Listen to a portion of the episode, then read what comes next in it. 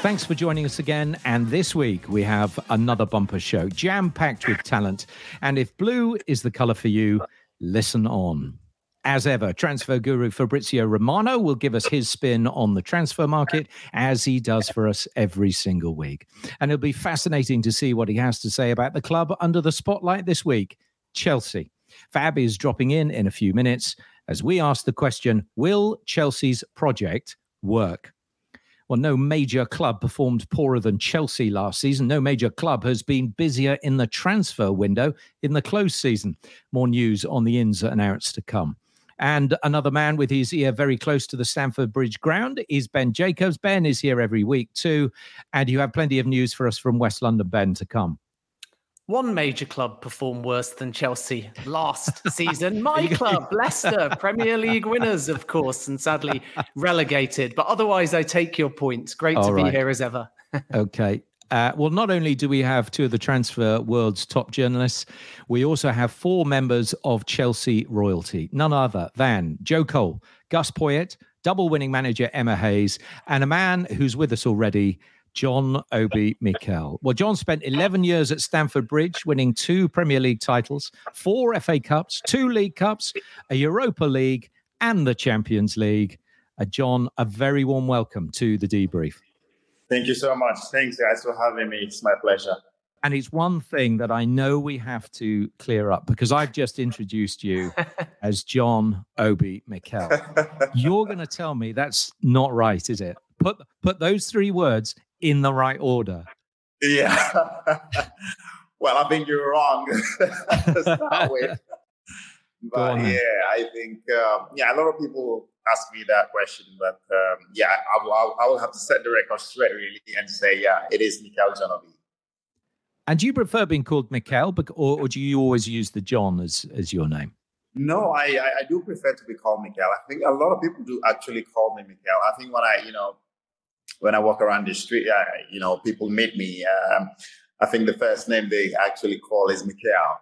Um, except when you do know me really well. I mean, the likes of you know my colleagues, people I played with. Uh, John Terry is probably the one that really calls me Obi. Uh, probably he's the only one. I think uh, John Terry and Frank Lampard probably the only two people that actually do call me Obi. Uh, but everyone else just call me Mikel. Yeah. Well, you know, if you change your name on your shirt, then it's you know it's a big question. what, what, on earth, what on earth do we call you? I mean, we're we're simple folk. We we football journalists. We you know we need we need it plain and clear. Yeah, exactly, exactly. So, what do you think uh, of of what's happening at Chelsea at the moment, uh, Mikel? Well, I mean, it's a it's a bit of a weird one, isn't it? Because obviously, when we all kind of left I think the club started doing really well. Um, I think when Tuchel came in and uh, Antonio Conte as well came in before Tuchel, kind of did pretty well and got the club playing really well and won the league as well. So, and then after that, I think Tuchel came in as well, did pretty good, won the Champions League and won the league. But after that, the club is just gone down the hill. Um, I don't think anyone can really pinpoint what the problem is. Um, is it the players? Is it is it is it the current owner? Obviously, I think my time there, knowing um, when Roman Abramovich was there, I think that where the club was run, the club run properly, not just uh, about making money. It was about the football. It was about what goes on the football pitch. Um, I don't know the owners now. I don't know what their, you know, what their intentions are for the club. But whatever it is, I think the club needs to get back to winning ways. We need to, we need to figure out that that winning ways of how we you know how we play and how we want to the, the, the motivation of the club. When i watch the team play now i just i just don't see any motivation from the players.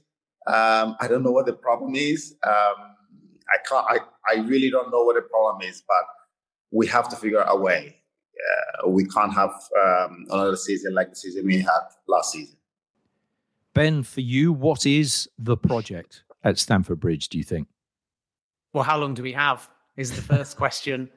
To try and condense it, I think there's two things. The short term, Chelsea need to win, and then the long term, Chelsea need to plan. And part of that is around recruitment. So, one change is we're seeing an investment in youth Another part of the project is thinking about lowering the average age of the squad and the wage bill, and in doing so, investing in young talent for the future, which might mean paying more now, but benefiting in the long term. So the Boehly Clearlake ownership group very much see transfer fees as investment, not expenses. Then we have the multi club model, which connects to all of that. And Chelsea have just bought Strasbourg. And on top of that, there's the brand expansion and Todd Boehly and Behdad Eghbali uh, trying to generate non-football income. So this is about making Chelsea successful and sustainable. It's about relying on youth. It's about being innovative. And it's ultimately going to take time. And we're seeing Mikel very hands-on ownership. And that's what I wondered about your time at Chelsea. Presumably, you didn't rub shoulders with Roman Abramovich too often. What did you make of that ownership model because on the one hand the ownership were quite distant but on the other hand chelsea obviously won lots of trophies which in football is really all that matters. Yeah i think yeah, i think that's probably the case like you said. Uh, i think when roman was when we were there and roman was still the owner of the club he wasn't there all the time but every time he came in uh, you could see how much he really loved the club and how much he wanted the club to succeed I mean, he, he comes to the games, but he never he doesn't come to the dressing room quite often. Uh, maybe uh, if there's a big game, maybe like a Champions League game, and we and, and, then after the game he drops into the dressing room to say hi to the players. He was the owner, you know, that looked out from afar, kind of, but was really handsome from afar. Um, but I don't know Todd Boehly really well. Uh, but I, but what I see is that you know he's always there, trying to be very much involved and trying to pretty much kind of run the day-to-day activities of the club. You can't. I don't think you can have an owner who will do that and trying to get the club to also succeed at the same time. But um, we actually really need to. I think now with a lot of players have left, and now we need to. I think Pochettino will look at the players that he wants and the players that he still needs to get get out of the door and make sure he brings his own players and get the players to play the way he wants to play. And I think that's probably the only way that we can get back to winning ways. We have to start winning games and get back to the top four. And do you feel that the Mauricio Pochettino is the right man for this overhaul? Well, to be honest, I I mean, I like Pochettino to be honest, but I think when you know a club like Chelsea is um, I can pretty much say from when I was there, when I was there, when Roman was there, and we had the likes of JT, Frank Lampard, DJ Drogba, Peter J, Ashley Cole. And these are the players that used to steady the ship. You know, when we had tr- when we had problems, when we had trouble. When I look at the team now, the, you don't have there is no there, there is nobody that can do that. I, I can't see any player inside the pitch or outside the pitch that can say, you know what, we need to we need to gather ourselves and start whatever it is, we need to figure it out as players. Sometimes you need a, a teammate to tell you that you're not doing well. Instead, rather than the coach always complaining, you need a teammate to say, you know what, come here. We need you to, you know, we need you to wake up and start playing well. Um, but when I look at this team now, they don't have that. So I don't know where that's going to come from. But hopefully, you know, we can find that. But can can Pochettino bring those players in? Do you think? Do you think once he's got that within the club, then he is the right sort of manager that can bring success back to Stamford Bridge. Well, I think I think when when you look at his time at Spurs, I think he did obviously what he did with Spurs was quite magnificent. I think uh, obviously they got to the Champions League final, didn't win a trophy, but the way he got the team to play, they were very attacking attacking minded team. Um, they always wanted to attack, they wanted to play well, They wanted to score goals. I think that's what we need at Chelsea. That's what we want him to bring to Stamford Bridge. You know, the, the team to attack and you know try to score goals and win games, uh, and then we can get the fans back on our side because that's what you need. You need the fans to get back and support the you know support the team and support the players. And I think Pochettino is. I, th- I think he might be the right person to do it. But I will always say I don't think I think Tuchel really was a guy for me that I thought would always get the best out of his players. Uh, but I mean, I'm willing to give Pochettino a chance and see what he can do. Would you prefer to see Tuchel still there? I would have definitely. I think it was a wrong move to you know to get rid of him. I think when he came into the club, he did you know the way that the, the team were playing. That was the first time I've seen Chelsea play you know, in a certain way. They had an identity of how they wanted to play, and he just wanted to play that way. And they, and then we got results. We got results playing that way. We won, you know, we won the Champions League playing that way. Um, so I didn't see the reason of, you know, of getting rid of him. And since then, it's just been it's just been downhill from there. Mikel, you spoke a moment ago about leadership at Chelsea and during your time, the likes of Lampard and JT. Give us a bit of insight, first of all, as to what a player might actually do behind closed doors. The other week, we had Jason McAteer on, and he said that in the Liverpool dressing room, it can get quite aggressive, but in a constructive way. It's very much about players leading and being firm and pulling up the standards of others. So, any insight as to when that happened at your time at Chelsea and how important, following on from that, would the likes of Thiago Silva and even someone like Reece James be in terms of leadership heading into this season? Oh, well, I think when we were, when we were playing, when we were obviously my time at Chelsea, um, you know, the leadership was uh, it was a, it, it, was a mafia. It was a mafia leadership we had back then. You know, it was a leadership of of, of egos, uh, big name players. Everybody wanted to be the boss. Everybody wanted to be the main man.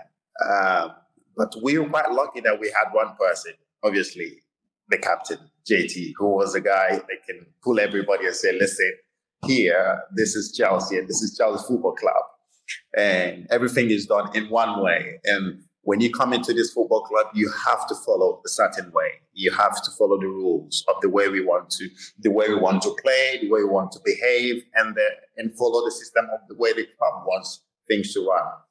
Um, I remember when the likes of uh, Shevchenko and Michael Ballack came into the club. Obviously, they were big name players. They came from big clubs. They were big names already before they came to Chelsea. And so they thought they could come in and straight away become one of the mafias. But but but the likes of JT and Frank Lampard didn't, you know, that, that that didn't work. They had to work for it. They had to work for the whatever they wanted to to to you know to get from the you know from the dressing room. You just don't come in and get it handed over to you. Um, but I hope that the likes of Reece James now and Thiago Silva can be able to get that from this young Chelsea team. I think it's a very, very young Chelsea team. I hope uh, Thiago Silva is obviously an experienced player. Um, I hope he can be able to do that. Well, a major part of the project is transfers, and Chelsea have been busy in the transfer market already with a number of notable names leaving West London. As ever, the transfer guru Fabrizio Romano joins us to give us the inside track on the big transfer news. We know Chelsea are likely to be the busiest of all clubs this summer. I mean, look at the list of players who have left Azpilicueta, Mount, Havertz, Kovacic, Koulibaly, Mendy, Loftus-Cheek, Kante. What's next for Chelsea? And are they making progress with Caicedo? Yeah, I think there will be some other ongoings in the next days because this is the idea of the club and it remains the idea of the club. It's always been to mm, proceed with a big player out this summer, and this remains the, the idea. So I expect Aubameyang to leave, Romelu Lukaku to leave. Uh, we know the situation of players who will go on loan, like David Datro Fofana, for example. Uh, Ziyech has to clarify his future, and I think he's going to leave Chelsea in the next days. So the idea of the club is to proceed with negotiations uh, very soon and to try to sell at least three, four, five more players and someone to go on loan. So this process is absolutely still ongoing. And also the negotiation for Moises Caicedo is still ongoing because, uh, as I already explained, from what I'm told, this negotiation between Chelsea and Brighton is kind of direct negotiation. So it's not traditional negotiation in terms of official bid and official answer from the other club. In this case, Chelsea decided to go with different approach. We know they have Paul Winstanley, who was at Brighton and so has a very good relationship with the club. And so they're trying to uh, handle this story in different way. Uh, for example, last summer was very difficult to negotiate with Cucurella, as we know very well. So they decided to go with different approach. Now they're speaking to Brighton. So there is a conversation ongoing. I'm sure that next week is going to be a crucial time to keep going in negotiations and to try to finalize this deal for Caicedo. Then let's see if they will be able to make it happen in seven days. But the negotiation is absolutely on. The player is and, pushing to go, and the player yeah. wants Chelsea. What sort of fee are we talking about? Fab. So the idea around for, for Chelsea is to close this deal around 70 plus add-ons or maybe 80 million pounds. This has to be the package for Moises Caicedo. Brighton want more than this. So Brighton feel that that Declan Rice uh, deal means that they can get something around maybe 90, 100 million pounds for uh, for Moises Caicedo. So I think this is part of the game. Honestly, it's part of the strategy. I think there is one crucial point. The player wants to go because Roberto De Zerbi told him in February when he signed the new deal that he had this opportunity to go and to find a new club in case they received a good proposal. So I'm sure that this Moises Caicedo deal is going to be very concrete in the next days. Will we see Chelsea sign another striker, do you think? I think it depends on what happens in the preseason, in the first games that they will have under Mauricio Pochettino. This is something that they will consider in the next days. At the moment, there is no active negotiation ongoing. I'm hearing many names around Chelsea as always, but they're very happy with the squad they have and they're very happy with Nicolas Jackson. They believe that Jackson is a player who probably was a bit underrated in the media because they paid 37 million euros just because he had release clause. But probably the reality was different if they wanted to negotiate with Jackson without release clause included into his contract. So they're very happy with him. They want to test him. They want Pochettino to keep an eye on the squad and then decide what's the best way for Chelsea to go on the market. So they have interest in some players, but it's not something concrete at this stage. Okay, what about those links with uh, Dybala? Are they genuine? At the moment, uh, from what I'm hearing, the idea of Chelsea is to go step by step. So Caicedo is priority, and then we will see if they will add one more player, one more offensive player. For sure, he's a player appreciated by Mauricio Pochettino.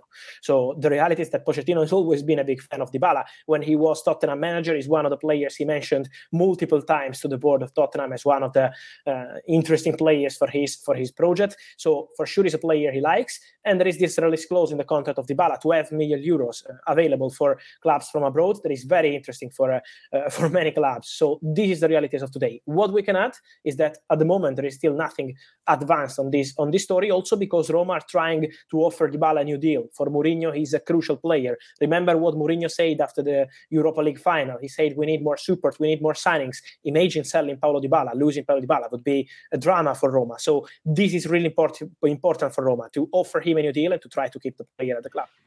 Okay, so that's Dybala. What about Dusan Vlahovic?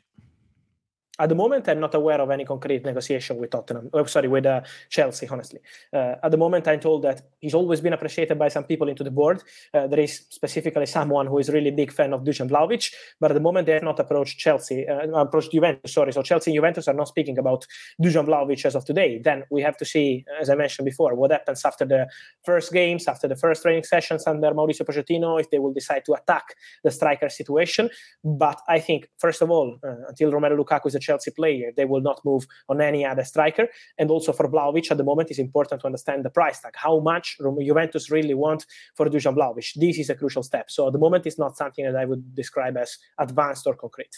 Uh, and therefore, do you think Romelu Lukaku will consider Al Hilal or, or Juventus? We know Inter is his priority, but clubs seems far uh, they seem far apart in valuation. I think Inter will return. With a new proposal for Romelu Lukaku. Uh, it's true that they are far in valuation because the opening bid of Inter was around 25 million euros and Chelsea was starting from 40, 45, so a big gap. But the reality is also that Inter are going to sell Andre Onana uh, in the next days. So the expectation is for the deal to be done next week. And with part of that money, that is going to be around 50, 55 million euros, they are prepared to put part of that money on the table with Chelsea for, uh, for Romelu Lukaku. So I'm sure Inter will return with a new proposal. I'm still sure that this is the priority of the player. So Lukaku Lukaku wants to play for uh, for Inter. Now it's important to see what happens between the two clubs, but mm, I want to say once again that Lukaku is not considering Saudi, from what I'm hearing. Romelu Lukaku wants to continue in Europe, wants to continue in uh, European top competitive football, and so at the moment his focus is on Inter. Okay, so no Lukaku to uh, Saudi. Um, uh, the, another question I want to ask: um, it, Do you expect Chelsea to bid for Mateus França? Honestly, this is a good point because they had some conversations. There were two conference calls between Flamengo and Chelsea, one on Tuesday, one on Wednesday. Uh, these were positive mm, conversations, but now I think it's on Chelsea. They have to decide if, after investing 15 million euros on Angelo Gabriel, Gabriel, this talent born in 2004, coming from Santos, this deal is done, set to be announced in the next few days. I think now they want to decide internally if they really want to spend 25 million euros for Mateus França. Probably from what I'm hearing, they were hoping to spend something in the region of 15 million euros with some add-ons, with some percentage on future sale, but Flamengo want 25 or nothing. This is why for Chelsea it's now time to decide internally what they want to do. They had the conversation, they know the player is keen on the move. So there is a positive feeling and exchange between player side and Chelsea, but now it's about the budget, how much they want to spend on this player. So at the moment it's not 100% guaranteed yet. And let me say that there are also other English clubs interested in Mateus França because, for example, since January, Newcastle have always been interested. Now they have different top targets, but he's always been one of the players appreciated, and also Crystal Palace. So let's see what happens in terms of English clubs in general, not just Chelsea. We've talked about Romeo uh, Lavia before, and and uh, Chelsea in the race. We've talked about Arsenal and Liverpool, but uh, are Chelsea interested in him at all?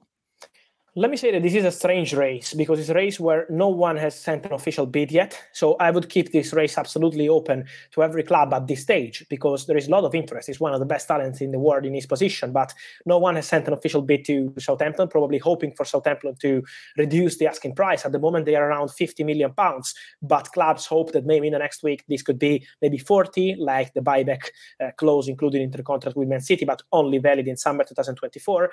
So this is the idea of some clubs maybe to wait a bit. So honestly, on Romeo Lavia, I would always keep Chelsea into the race because they have Joe Shields. Joe Shields is the director who was at Southampton and then was at Manchester City before. He almost created Romeo Lavia as a player. So the relationship between Romeo and Chelsea director Joe Shields is excellent. And so I would always keep Chelsea there. But now their focus is on Caicedo. But they're still keeping an eye on the situation of Romeo Lavia. In terms of contacts, the club who really pushed in the last few days is Liverpool. Liverpool are very well informed. They had contacts on player side. They also had some contacts with Southampton to understand about the asking price. So I would keep Liverpool in the race, Chelsea in the race, and Arsenal depending on what happens with Thomas Partey, who is one of the players who could leave the club, but at the moment is still not close to do that step. Is there any chance Brighton or, or even Liverpool can get uh, Levi Colwill? I think it's very difficult. Then never say never in football because maybe if a player, this is general, but I think if a player goes to the club and says, I want to go, this is a different situation. But honestly, after uh, the game, also yesterday night, I was checking once again about the situation of Levi Colwill.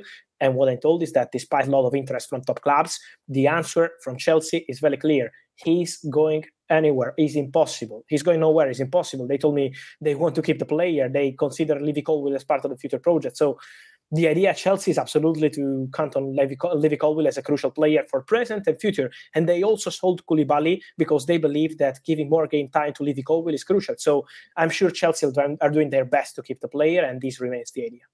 I think to round up, um, uh, Fab, we need to have a word on Harry Kane. Uh, Bayern seemingly put in a, a second bid for uh, Harry Kane. Uh, is it true that the, the player is keen on a move to Bayern? Yeah, I'm sure that the player is open to making this move. Then at the moment, Tottenham have not received any communication from Harry Kane, maybe saying like, let me go or I want to leave the club. But what is also true is that Bayern have received uh, positive messages from Harry Kane's camp. This is what they feel at the club. So Bayern believe that this deal depends on Daniel Levy. This deal doesn't depend on Harry Kane. Harry Kane would be prepared to make this move. So let's see how this conversation Bayern Tottenham will continue. I think this is my opinion, but also the feeling I had after speaking to some sources after this second bid that is going to be difficult to make it happen for 80 million euros plus add-ons. So let's see the official answer from Tottenham, but looks difficult, really difficult to convince Levy with 80 million euros fixed fee. Fab, as ever, it's brilliant to speak to you. We'll talk to you again next week. Thank you. My pleasure, really. Ben, you've described Chelsea as a supermarket before, but I suppose the question is: uh, Is it a Lidl or is it a Waitrose? I think in terms of supermarkets, it's one where when you are looking to sell your stock in that supermarket, the prices are as high as possible. And when you're looking to stock up your supermarket, the prices are as low as possible. In other words, Chelsea have looked this summer to bring in as much income as they possibly can. And from the domestic transfers, they've been able to put some very healthy fees on the books before the end of the last financial year.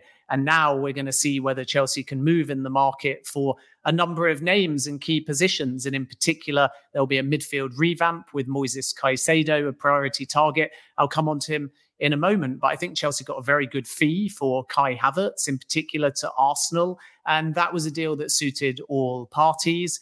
Kovacic always wanted the move to Manchester City, and considering his age and the length left on the contract, that was also ideal from Chelsea's perspective. And Mason Mount was a bit more unfortunate. I think it will divide the fan base, and we hear lots of narratives around it. But the reality is, is Mount didn't have a current and new deal to offset in his thinking against the Manchester United offer. For whatever reason, either because Chelsea wanted to sell, they didn't think he'd sign, Mount had already made up his mind. Either way, he's a Manchester United player now, and Chelsea need to draw a line under that chapter. And personally, I hope Mount succeeds at Manchester United because if you go back to two seasons ago, he scored 11 Premier League goals and he was at his best. But last season, like many players, there was a dip in form, and now he's a Manchester United player. But Chelsea can use that plus some of the Saudi transfer income as well. Edouard Mendy, Kalidou Koulibaly, possibly still Hakim Ziyech. That move is not 100% off to Al Nassr and look to bring in one or two more. So midfield is the priority. Moises Caicedo talks continue. They're happening quite quietly behind the scenes at the moment. Chelsea still feel like a package of around 80 million is possible, but Brighton are looking at the Declan Rice fee of 105 million all in and essentially trying to use that as a yardstick. They want 100 million for the player, and we wait and see whether a compromise is reached. But that deal will basically come down not just to number, but structure as well. And Mikel, I'm going to ask you a little bit about midfield and that position and how it's evolved. But First of all, on Caicedo, have you seen much of the player, and do you think that he would be a good signing for Chelsea? Oh yeah, I mean, I've seen, I've seen, I've seen the player play quite a lot. I mean, I've watched Brighton. Um, I think, you know, if you if you like football, if you like watching football, I think Brighton is one team you know that you want to watch in the Premier League. The way they pass the ball, the way they play, the structure on which they want to play. Um, everything is done in the right structure. Um, the ball is not passed until the man has moved where he should move. I mean, it's like Pep Guardiola said, they are the best team in the Premier League when it comes to the right time to pass the ball and how to pass the ball. So, and I've watched Murray uh, Caicedo play. I think he's a very, very interesting player, amazing player, um, very energetic, can get around the pitch, uh, very good on the ball as well. I think that's something that Chelsea needs. And I think for him to come into the, you know, to come into this Chelsea team and come into this Chelsea midfield together with uh, Fernández, I think to give the give the team a very good balance and it will build the structure in which we need to be able to to to to you know. I think when you have those two in the midfield, it will give the the likes of Reece James and whoever if it's Ben Chilwell to be able to bomb down the line and join in the attack as well. I think it's going to be a very good balance. Um, he's an interesting player. I hope we do get him.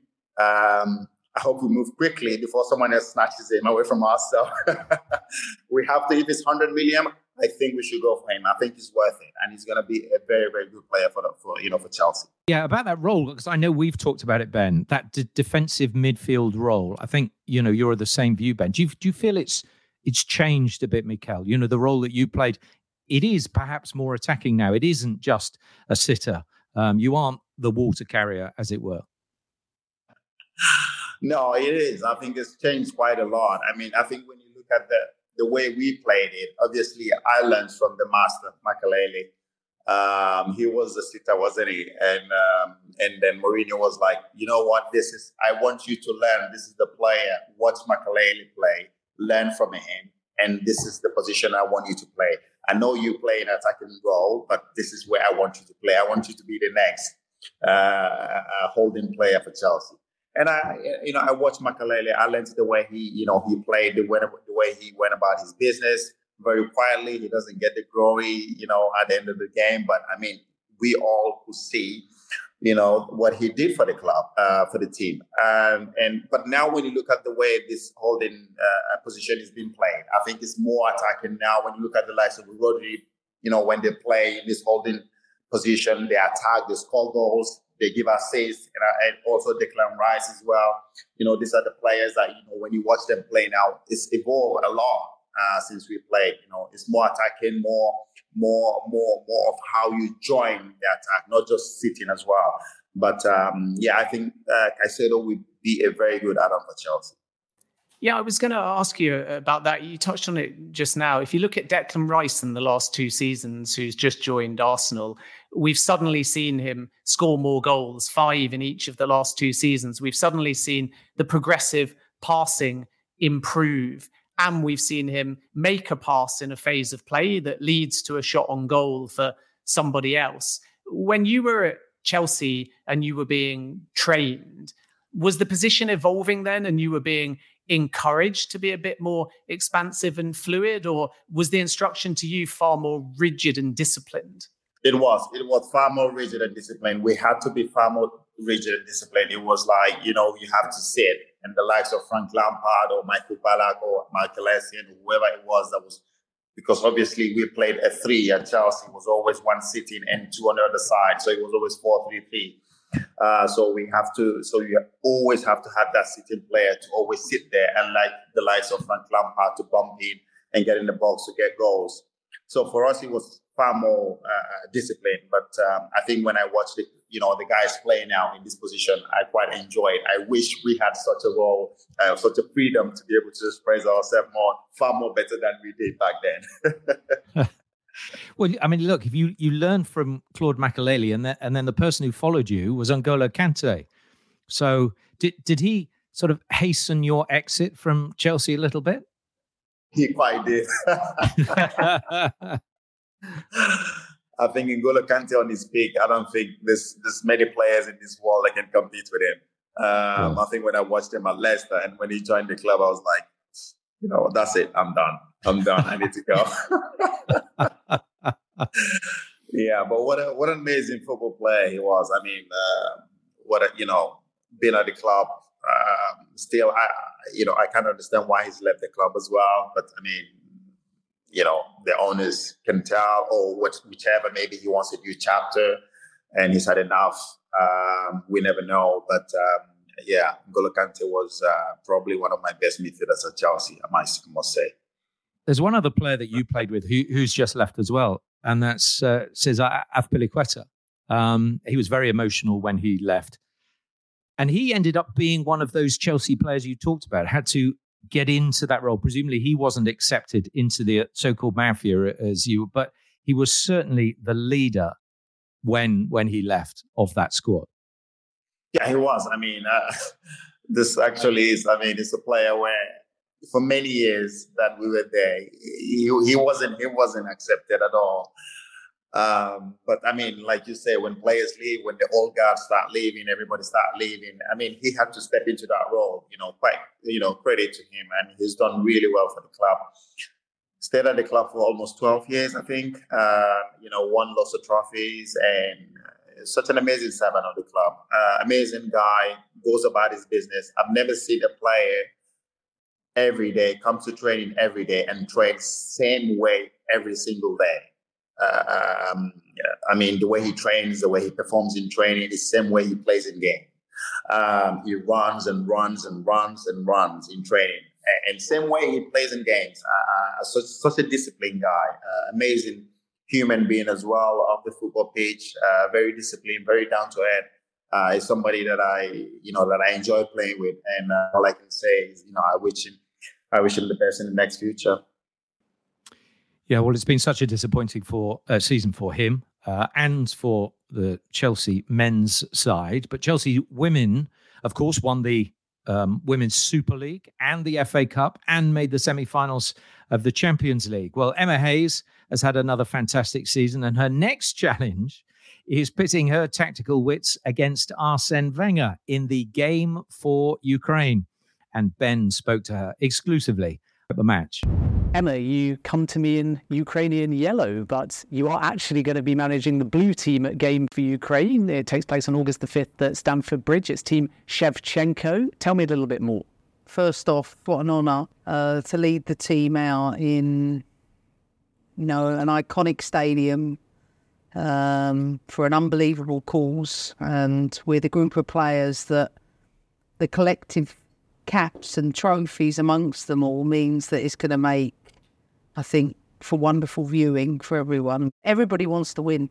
Like we listen, we want to we want to raise money, we want to raise awareness, but we want to win. and uh, I certainly will prepare the best I can to put the team in a winning position. As you say, it will be taken very seriously by the players, by yourself, and by your opposite number, Arsene Wenger. There's no question. I mean, the fact they to stand on the touchline against, uh, you know, one of my heroes. Um, I know I've seen firsthand the teams he's produced at Arsenal, and uh, looking at the quality he's got in his group, there's a lot of familiarity there for him. Um, so I think we're going to have to bring this group together quite quickly, but you know, without naming too many names. I mean, whether it's Petr Cech in goal, to Cannavaro at the back, to Essien and Makelele in midfield, to Shevchenko and Hasselbaink up front. That'll give you an idea of the quality through the spine. Obviously, you're not going to share it at this point, but have no. you got an idea of your 11 and your formation yet? Or are there just so many stars that it will take some contemplation? Yeah, I think it will take some contemplation, but simplicity is going to be key with it. You know, we're not going to get massive training time, so communicating you know, what's required, what's expected, will have to be delivered in a really succinct way. Because, like I said, we, we we've got to provide enough playing opportunities for everyone there get on the pitch. So keeping it simple and keeping that message simple will be something I'll focus on and playing to the strengths of each and every player and looking at the quality here. You know, there's there's so much talent that the team I certainly think will, you know, give the yellow team a good game. And not just stars, but Mykhailo Mudryk is also part of your team. How pleased are you to have him involved, at least in some capacity? Oh, I mean, I'm amazing. I mean, uh, I'm sure it is for him too. That he's going to probably set foot on the pitch with players he's probably looked up to, um, but also to come in as a as a current pro, physically, you know, he's going to be at a good level, and just having his, just having him around the group and his presence, uh, I think, will be enormous uh, for us. And um, like I said, there's such talent that I've got so much to work with. Um, just really looking forward to to putting them together and and looking to win. And you must be proud as well that Chelsea are hosting this. Yeah, absolutely. Uh, there's uh, certainly no place I'd rather be than stepping out of Stamford Bridge. And I think of the number of former Chelsea players that are in this team, you know, what a great return it will be for them. And like I said, this it's twofold. We we certainly want to to do everything we can for Ukraine, but I'm pretty certain that dressing room's going to want to win. And you must have had many managerial influences. Is Arsene Wenger one of them? Yeah, I mean, I was telling a story before that when I was a young coach at Arsenal, when I went in as the assistant in 2006, Arsene was was still the coach of Arsenal there, and him and his staff were so generous for their time when I was there as a younger coach. And his game ideas have been so influential in my career. Um, he's someone I've looked up to and admired, um, even from my time when I worked at Arsenal. And I know how influential he's been um, on, you know, building not just an amazing program then, but setting a legacy and uh, we talk about many, many other coaches in the game, but Wenger, I think, has had such a major influence on so many coaches in the last 15 years. And I've heard you mention before that Mauricio Pochettino is another role model. I don't want to be drawn on his recent appointment or the men's team, but why is he a manager that you respect? Um, because, I mean, I've watched his career from back in the Southampton days as someone who's, uh, you know, bringing on young players, developing young talent. Um, I think there's a warmth and a generosity to him that resonates, and he's just someone I'm I'm looking forward to getting to know as a colleague. The biggest aspect of the game for Ukraine hmm. is about fundraising yeah. and helping the victims of the war in Ukraine, and we understand that there'll be various ways that fans can do that. How important is it, therefore, that people come down, they engage, and they view this match as more than only an exhibition full of stars? Well, I think we, we have to be reminded that we're all here for a common cause and you know, raising funds um, for Ukraine is, I think, not only something that everybody in a time where there's, you know, a cost of living crisis that people, you know, will be passionate about, but I think just having the opportunity to help in, in even if it's just a little way, I think can go so far uh, for many people in Ukraine. So, you know, it's important that the event, and I'll call it that because there's a football game, there's going to be music acts, there's going to be, you know, a brilliant day uh, for everyone involved. That that you know we do everything we can as human beings um, to support people in their biggest time of need. I'm going to put you on the spot. You can steal one player from your opposing team. Who would it be, and why? I mean that I I I have to say Robert Pires. And if I could take, uh, I know Wenger would probably fight me on this, but I think to have a player of his ilk in the side, it would add even more value. So he he tops the list for me um, in that group. We'll come back to Game for Ukraine in just a moment. And I should point out gameforukraine.com is the website where people can buy tickets. But let's talk a little bit about Chelsea women now, about to start 2023 2024, having won the WSL, having won the FA Cup. Give me your thoughts on last season. More success once again, but it was very tight as far as the WSL race was concerned. Well, I think the tight race seems to almost be like more of a surprise for everyone else than it is for us. It's not like other programs aren't as well resourced.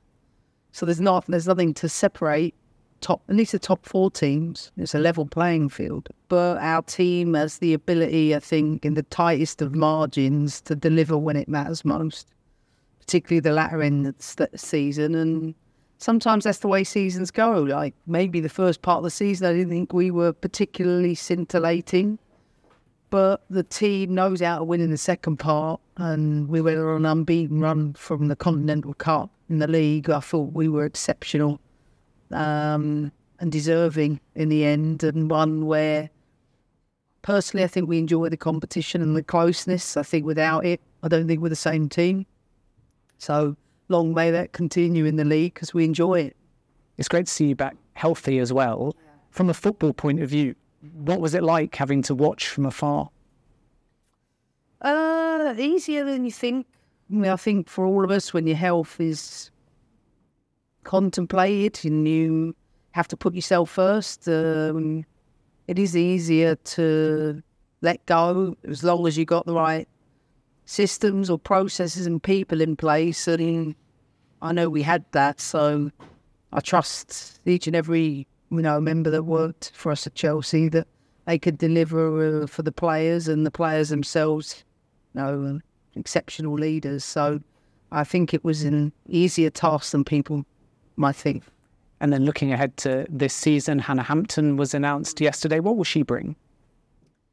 Well, she'll bring personality, but uh, I think where the game's going and goalkeepers having to be almost extra outfield players, the ability with her feet is second to none. And I think with her infectious playing style is the future and uh, I think she's got a lot of work to do to get there. But she knows that, she understands that, and she's certainly looking forward to the challenges of competing. Catarina Macario as well, big name, big signing for Chelsea women. She is. She'll bring, you know, so much to this team in terms of.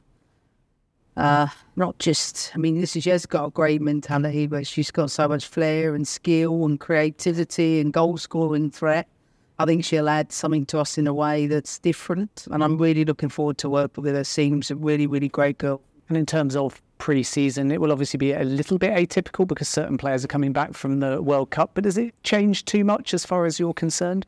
No, it's something I've probably done my whole career, dealing with players that come back from World Cups. So there isn't going to be much of a team pre-season.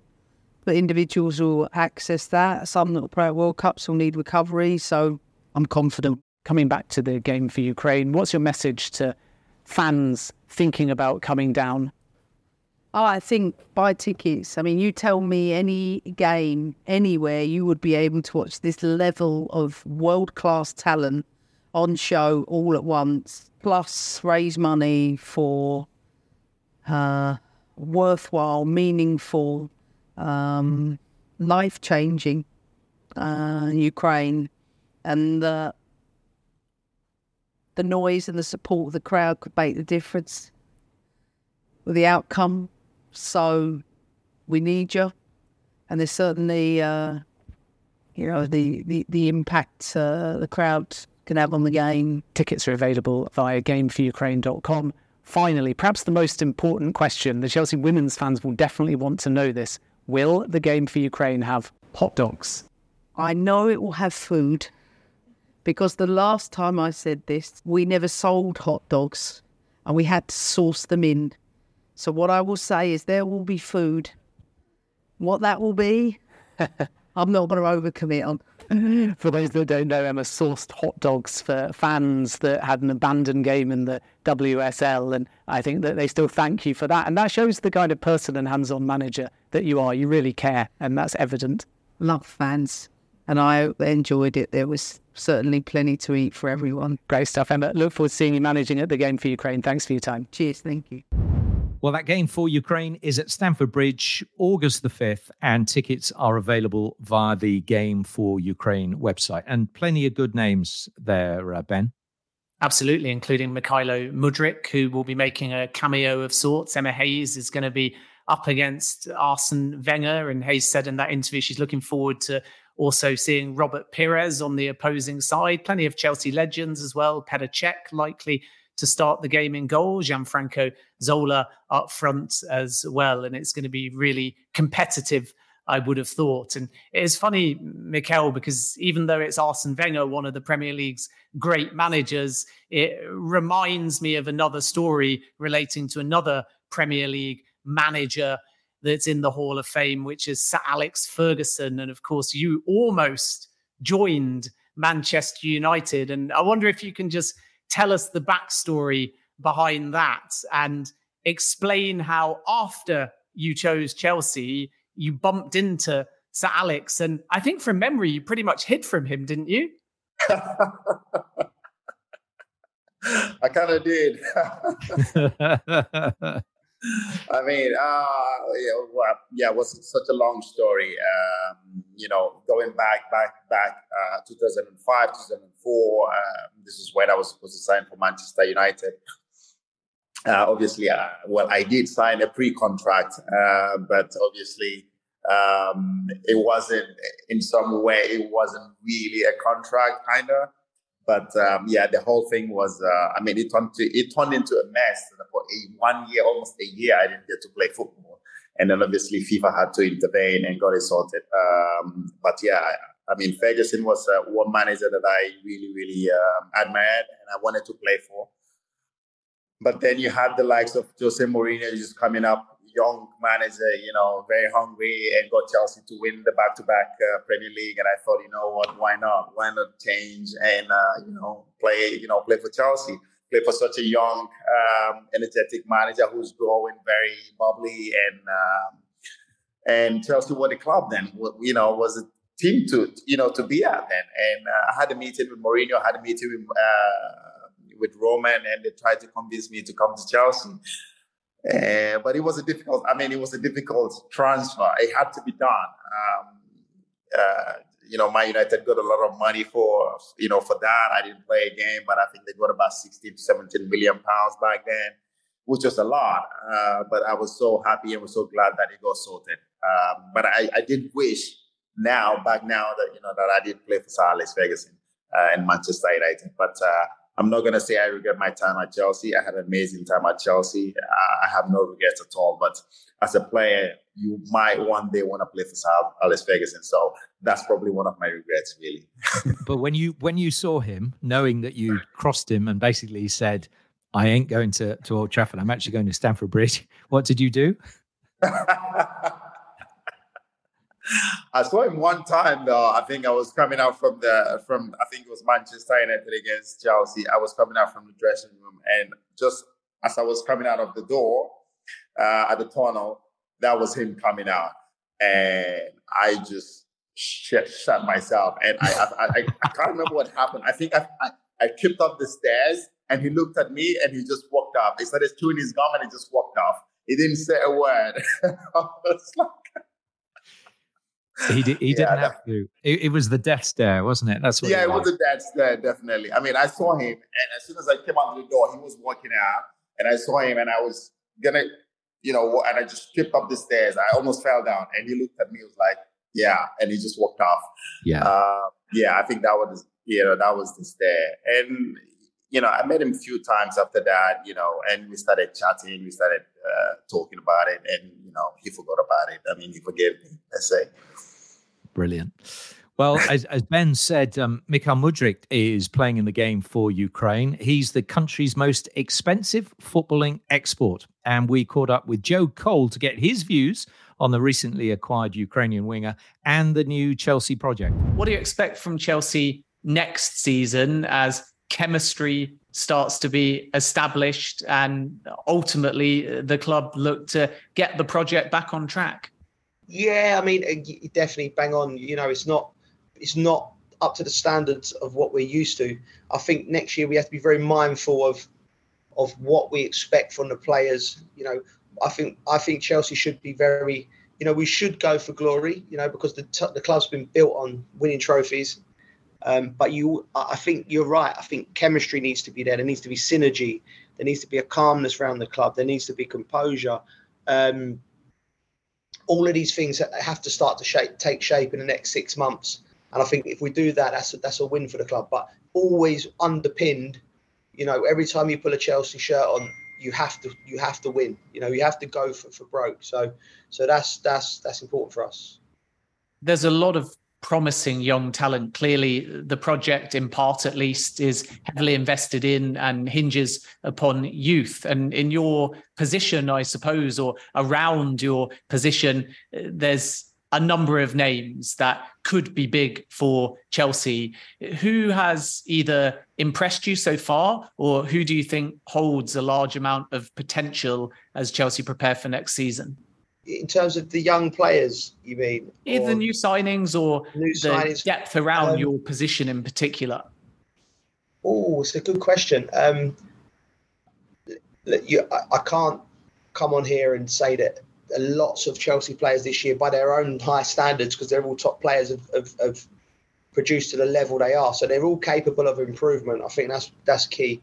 Um, I'm really excited to see how Mudryk does after his settling in period he he's one of them players that can get get fans fans bums off the seats and gets excitement in the stadium. You feel that from him, so that's going to be a good one. I think. I think um, Chukwuemeka as well. See how he develops again, another young player. Everyone often talks about competition between players and it being yeah. healthy, but the bigger the squad is, the more demoralizing it can be for a player that isn't finding himself in the starting 11. How do you cope with that?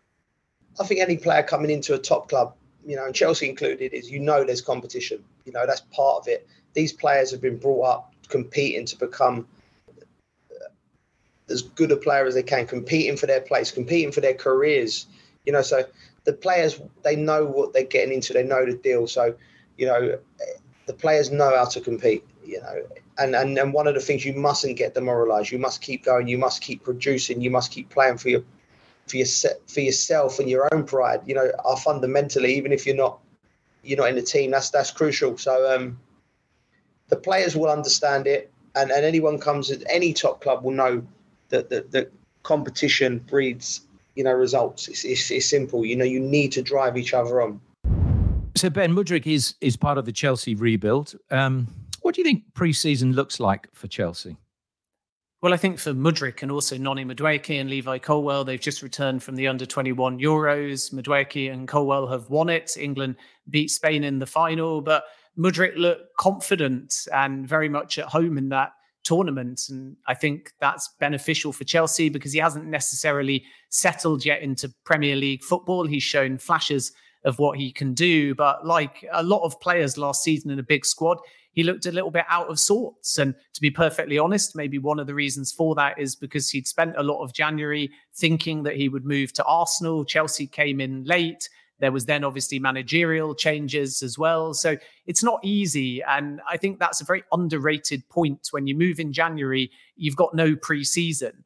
And then off the back of the World Cup, it was a really congested fixture calendar. So as a consequence, Mudryk hasn't really had any ability to stop and pause and reflect and think, both personally and professionally. So Mauricio Pochettino's aim with Mudryk now is to meet him and work out some one-on-one strategy that's going to get the best out of the player. And we know from watching him in the Champions League with Shakhtar what he's capable of. Not only can he cut in from the left-hand side, but there is a feeling at Chelsea that he can switch sides as well in game management when needed. He's explosive, he's lightning quick. And as a result, he will eventually, Chelsea believe, live up to that price tag. But it's going to take a little bit of time.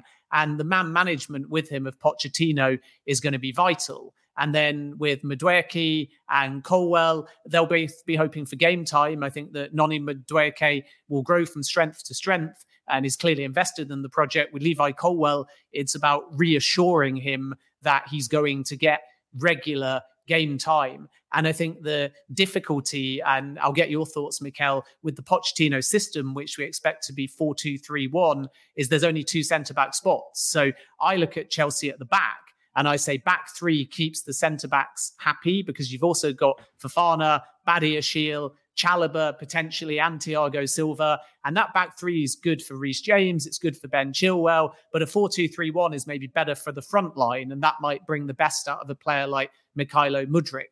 But Colwill basically will stay at Chelsea regardless of whether he signs a new deal. And that's the intent if he gets that regular game time. And my sense is that we might see a William Saliba scenario whereby in the same way Arteta brought him back from Marseille, threw him in for the first game of the season, I can see Chelsea doing the same thing. And the reason why Colwill is so anxious about the situation is because he's feeling from talking to people in the under 21s and Gareth Southgate that he's in contention not just to be in the Euro squad for the senior team in a year, but even challenge for a starting spot. That's how good England think he is. But to get that starting spot, he naturally has to get regular game time. So it's going to be interesting, isn't it, Mikel, in pre-season? One, how Pochettino keeps everyone happy, and two, how he deals with players like Mudryk and Colwill. Yeah, I think you've got a spot on there. I think you know that's something he will definitely need to sort out. I think Mudryk, obviously, like you said, uh, is a player that we watch in the Champions League. We know exactly what he can do for some reason we haven't been able to get the best out of him at Chelsea. Um, I think that's something that Pochettino would really needs to work out um, because I think he is a very very good player. I mean, if we can get him to to, to start finding all cylinders, start playing really well, I think he's going to help the help the team really well. And also, obviously, Raheem Sterling as well. He needs to start. He needs you know he needs to start playing well for the club. Um, I think I know obviously he's moved from Manchester City. It's a different way the Manchester City play and the way Chelsea play. But I think he's had a season now to be able to to to, to try to figure things out at Chelsea. Um, and, and, obviously the back, the, the, you know, you know the defense, like you've said, the four-two-three, like uh, Pochettino always plays, will definitely have the front line. But again, we have to then we'll have to uh, we'll have to support the back. Uh, that's something we need to find a balance. But I think when you have the likes of Fernández and Caicedo sitting there in that midfield, I think it would definitely have the two centre backs and then give the likes of Chilwell and Reece James to be able to join the attack. I think we'll definitely find a good balance, uh, but we definitely need to get Caicedo back, uh, uh, you know, to Chelsea. If we can be able to get him, he will give us a good balance to make sure that the, the you know the attacking formation suits the team really well, and we can we can you know we can perform really well, not just defending, attacking. We need to be able to get the you know the obviously Reece James like to attack, and Chilwell likes to attack we need to be able to give them this license to be able to attack as well. So um, Pochettino has got his hands full. I hope he can be able to sort out things in the you know before the before the season starts, uh, and I think he will do that. Well, so many eyes on Chelsea this year. What are their realistic objectives? Well, recently, Ben and I spoke to Gus Poyet, once of Chelsea, now the Greek national coach, to discuss just that. But we started by talking about the new man in charge. Is there a way for Pochettino to come in with authority and still respect how these hands on owners work? It's a very good question. I have to say, I'm very well put. Uh, I I work with uh, owners that they were coming to the dressing. I got no problem. They are the owners. They are in charge. They are the bosses. I, I am no one to tell a boss not to come. Uh, Do they want to come to training? I don't care. I have nothing to hide to my club. Nothing. The sport director every day if he wants.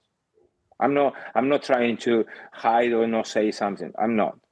Uh, and if I know it from the beginning, even easier because I can't complain. It's not like you didn't tell me and then you appear every week. Uh, but I, I, think that we need to understand the new society. Football changed. The owners, they are not the owners of, uh, you know, Ken Bates has nothing to do uh, with the with, with, the new, uh, you know, American owners. They are totally different. It's, it's another it's another society, and we need to accept how it is. Me, what I would like, uh, because this I, I explained the other day, and people get a little bit nervous when I say this. I don't care. I promise you, I don't care. When it's an interview, Ben, it's both ways. Eh? I don't go to the interview to sit down and you ask me questions and I answer and I go, yeah, yeah, yeah, yeah. And that's it. I want to know from the other side. And that's one of the things. And the other thing is what I said to you. If I was interviewing for Chelsea, I want to say, okay, what is the objective?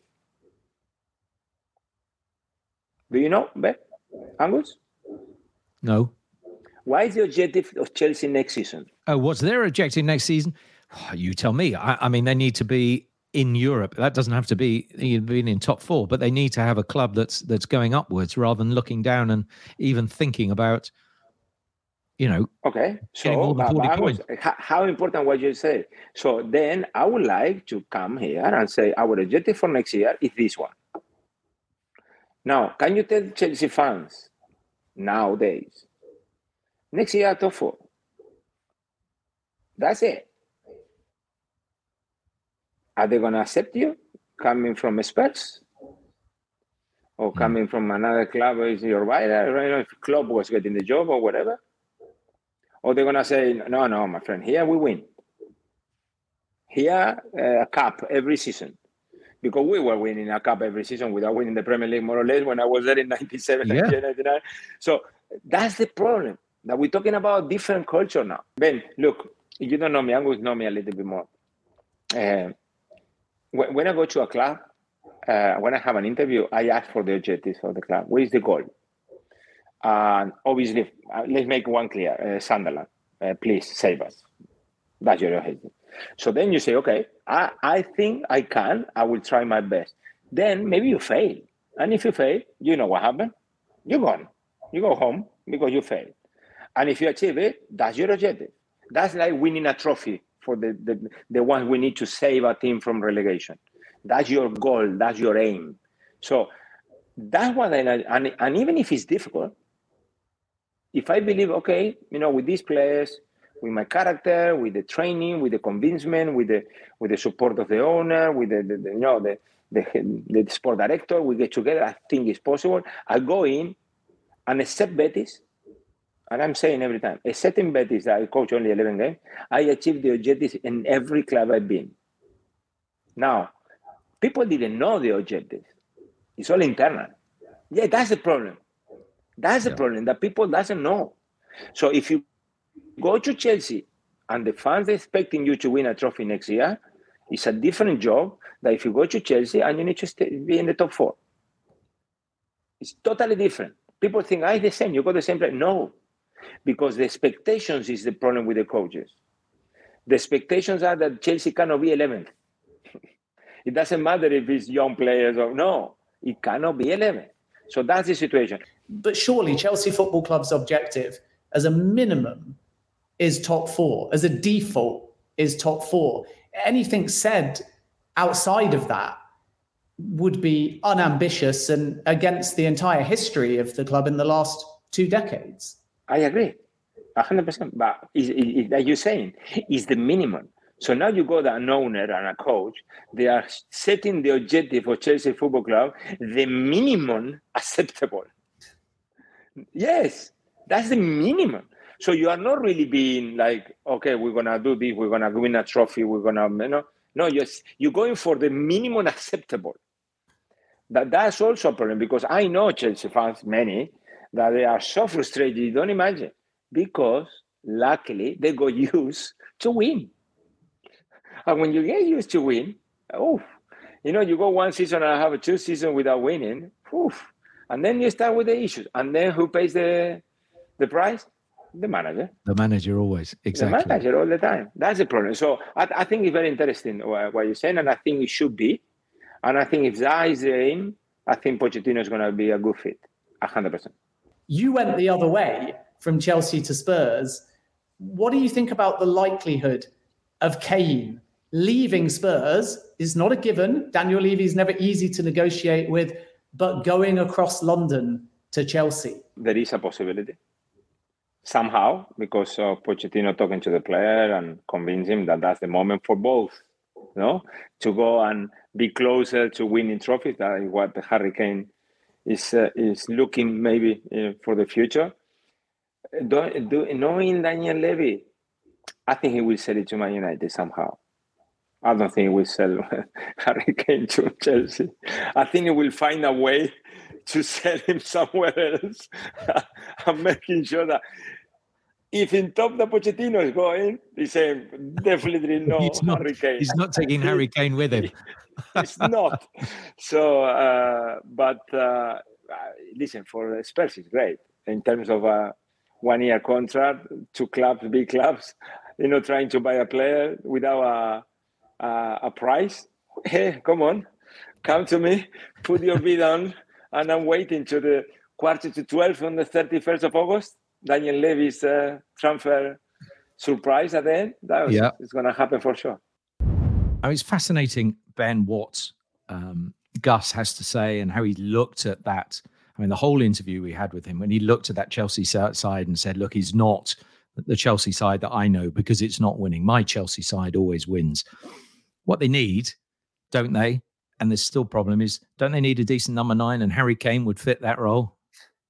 They need a decent number nine. Nicolas Jackson has joined. In fairness, Armando Broja is very respected by the club with a big future as well. But I wouldn't rule out a traditional number nine. Dusan Vlahovic, one on the radar. Thiago Silva said at the British Grand Prix over this weekend that he'd like Paulo Dybala, who was also at that race, to join as well. But he couldn't get an answer out of the player. But Harry Kane will naturally be linked. I must say that when Mauricio Pochettino was unveiled as Chelsea manager. He was asked about Kane and he wasn't really drawn either way, but he did say that Chelsea, quote, are looking at different things. I think it's obvious if Kane became available in the market to a Premier League suitor that both Chelsea and no doubt Manchester United, if they can find the funds, would be very interested in Kane. You're never going to turn down a player that scored 30 Premier League goals last season, but ultimately, would Daniel Levy sell to Chelsea, or are you wasting your time? And as Gus Poyet said in that interview, he feels like Levy would do everything in his power to avoid selling Harry Kane to any Premier League rival, which means that Kane would have to try and push the move. And when Manchester City tried in 2021, Levy said, Give me 200 million to even start a conversation. Otherwise, stop wasting my time. And Manchester City walked away, and now they've got Erling Haaland. So I think Kane is going to be difficult. People will always make the links because of Mauricio Pochettino, but Chelsea just need goals because their defense, even though there were a few individual errors, was not terrible last season. So if they add 30 more goals, then they leap up the table and they're back challenging for Champions League football. The other thing about Kane is that Bayern are pushing, and in the last 12 hours, they've made a second bid for Harry Kane. I understand that that's 80 million euros plus add-ons, so the total package is around 80 million pounds. It's not thought that that will be good enough. Spurs still consider Kane as not for sale, but we wait and see whether Levy's more prepared if Kane wants it to do business with a non-Premier League rival. So it's going to be interesting. Kane could well drag on throughout the course of the summer, and Postecoglou wants to keep the player. Mikel, knowing Chelsea, knowing that they're ambitious, knowing that this model has been about big spending, even crazy spending at times, do you think there's any even tiny possibility of Harry Kane to Chelsea? No. I, I definitely don't see that one happening.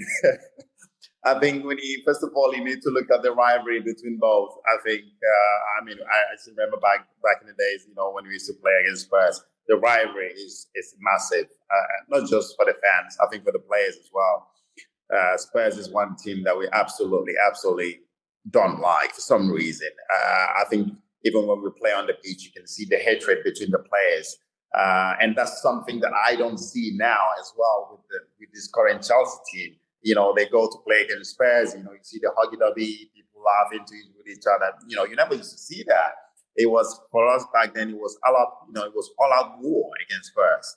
Um, so I definitely wouldn't see uh, Harry Kane coming to Chelsea. Definitely not. I don't think that ha- that's going to happen. First of all, the Spurs fans would definitely not forgive him. Never will they. um, but uh, also, I don't see him moving to Bayern Munich because, I mean, what are you going to do at Bayern Munich? Uh, they win the league every year. Yes, I think Harry Kane would. At, at least he'd have a trophy. but I mean, they win it every year. it's like it's like going to Paris Saint Germain. Are you going to Paris Saint Germain to win the Champions League or to win the Liga? at least at the end of his career, Harry can say, "I won a medal." All right, I won the Bundesliga. All right, Mikel. just want to ask you something a little bit left field on strikers because you, of course, are Nigerian. And one of the stories last season was also Victor Osimhen, who almost joined Manchester United before Napoli, but didn't think he would get the game time. I think he spoke to Ighalo, who was there, and felt like he'd be too low down the pecking order. Now we're going to see Napoli potentially ask for 150 million euros. So nothing may be possible. But again, if he's available in the market, you're going to get maybe Chelsea, maybe Manchester United looking. Do you think Osimhen will stay at Napoli or do you see him moving to the Premier League? I think it was at Napoli. I think I think it was at Napoli. Um, I mean, I think uh, this is one player that I've watched his, you know, his development. I think when you talk about two, three years ago, he's not this. He's not still a polished, well polished striker. He still needs to be. Um, he still needs to improve. But I mean, the development for the past two, two, three years has been absolutely amazing. Um, and yeah, he's done really well. You know, in the Italian league for Napoli, they won the league. Now they're going to be in the Champions League. So I don't see him leaving now. I think probably next year. Um, from what I heard from people close to him, I think he wants to stay at Napoli uh, for another year. And um, why not? I mean, Chelsea can go in if we can be able to, you know, you know, offer 100, 120 million, you know, we might be able to tempt Napoli to sell him. I think he also wants to play in the Premier League, definitely.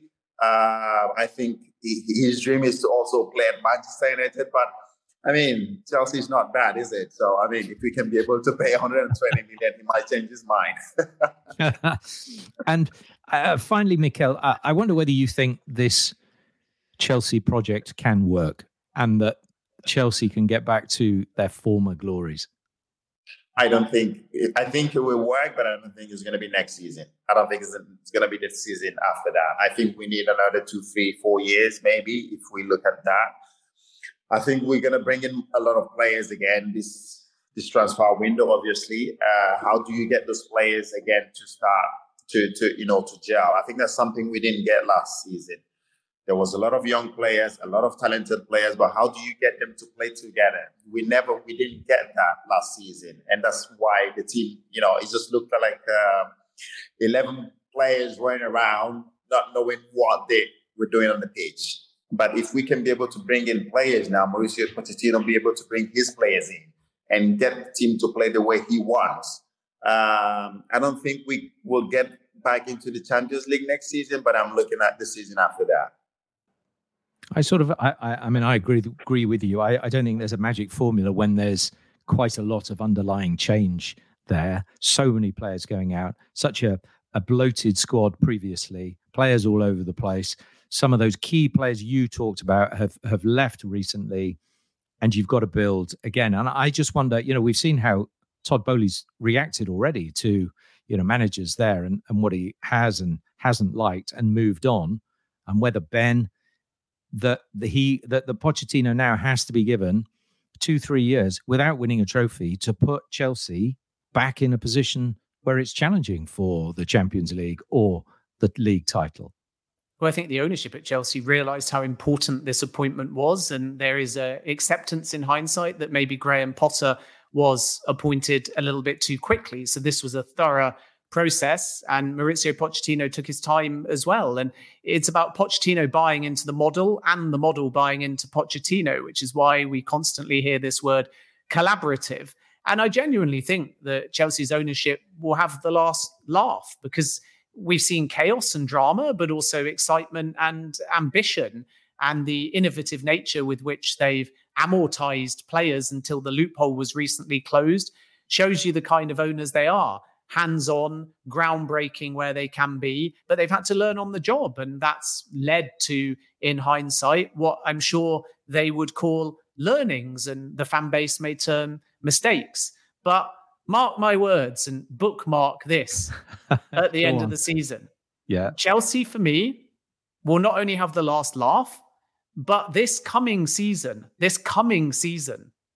So, contrary to Mikel, contrary to you, Angus, at the end of this season, I think Chelsea will have 80 plus goals and 80 plus points, which means that they'll be in the top four.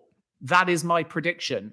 And then away from the football, I think that they will add to the multi club model, keep an eye on Rio Ave, and we'll see over pre-season during the Tour of America the kind of brand expansion part. They need to find a shirt sponsor and a sleeve sponsor as well. But I think when it all comes together, as long as there's chemistry, identity, and stability, Chelsea will be all the better in the long term under this ownership.